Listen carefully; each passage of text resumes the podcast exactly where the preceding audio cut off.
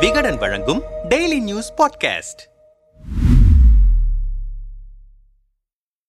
Modi Amit Shah Tamilagam வருகை. இது இரண்டாயிரத்தி இருபத்தி நான்கு தேர்தலுக்கான கணக்கா? தமிழ்நாட்டில் எப்படியாவது அதிக தொகுதிகளில் வெற்றி பெற வேண்டும் என பாஜக தொடர்ந்து போராடி வருகிறது. இந்த நிலையில் வரும் இரண்டாயிரத்தி இருபத்தி நான்காம் ஆண்டு நாடாளுமன்ற தேர்தல் நடக்கவிருக்கிறது. இதில் அதிக இடங்களை பிடிக்க வேண்டும் என்பதற்காக பாஜக பல்வேறு விதமான முயற்சிகளை மேற்கொண்டு வருகிறது. இதன் ஒரு பகுதியாக தமிழகத்தில் நடக்கும் நிகழ்ச்சிகளில் முன்பு எப்போதும் இல்லாத வகையில் கடந்த சில மாதங்களாக மத்திய அமைச்சர்கள் அதிகமாக பங்கேற்கின்றனர். இதில் மத்திய நிதியமைச்சர் நிர்மலா சீதாராமன் மத்திய தொழில் மற்றும் வர்த்தகத்துறை அமைச்சர் பியூஷ் கோயல் ரயில்வே துறை அமைச்சர் அஸ்வினி வைஷ்ணவ் கல்வி அமைச்சர் தர்மேந்திர பிரதான் ஆகியோர் அடங்குவர். அப்போதெல்லாம் மாணவர்கள் பொதுமக்கள் என அனைத்து தரப்பினரிடமும் பேசி வருகின்றனர். குறிப்பாக திமுக காங்கிரஸ் கட்சிகளுக்கு எதிரான கருத்துக்களையும் முன்வைத்து வருகின்றனர் என சொல்லப்படுகிறது. இந்த நிலையில் திண்டுக்கல் மாவட்டம் காந்தி கிராம் கிராமிய பல்கலைக்கழக பட்டமளிப்பு விழாவில் பங்கேற்பதற்காக பிரதமர் நரேந்திர மோடி வரும் பதினோராம் தேதி தமிழகத்திற்கு வருகிறார். அதற்கு அடுத்த நாள் பன்னிரெண்டாம் தேதி தனியார் நிறுவனத்தின் ஆண்டு விழாவில் பங்கேற்பதற்காக மத்திய உள்துறை அமைச்சர் அமித்ஷா வருகிறார். இவர்கள் நிகழ்ச்சிகளை முடித்த பிறகு கட்சியின் முக்கிய நிர்வாகிகளை சந்தித்து பேசுகின்றனர். அப்போது இரண்டாயிரத்தி இருபத்தி நான்காம் ஆண்டில் நடக்கவிருக்கும் நாடாளுமன்ற தேர்தலையொட்டி மேற்கொள்ள வேண்டிய பணிகள் கட்சியை பலப்படுத்துவதற்கு தேவையான நடவடிக்கைகள் குறித்து பேசவிருப்பதாக அந்த கட்சியினர் தெரிவித்திருக்கின்றனர். இதுகுறித்து நம்மிடம் பேசிய திமுக செய்தி தொடர்பாளர் கான்ஸ்டன்டைன் ரவீந்திரன் மோடி அமித்ஷா உள்ளிட்டவர்கள் வராமல் இருந்தாலாவது அந்த ஐந்து சதவீத ஓட்டு இருக்கும். இவர்களை மக்கள் பார்க்க பார்க்க கோபம்தான் அவர்களுக்கு வரும்.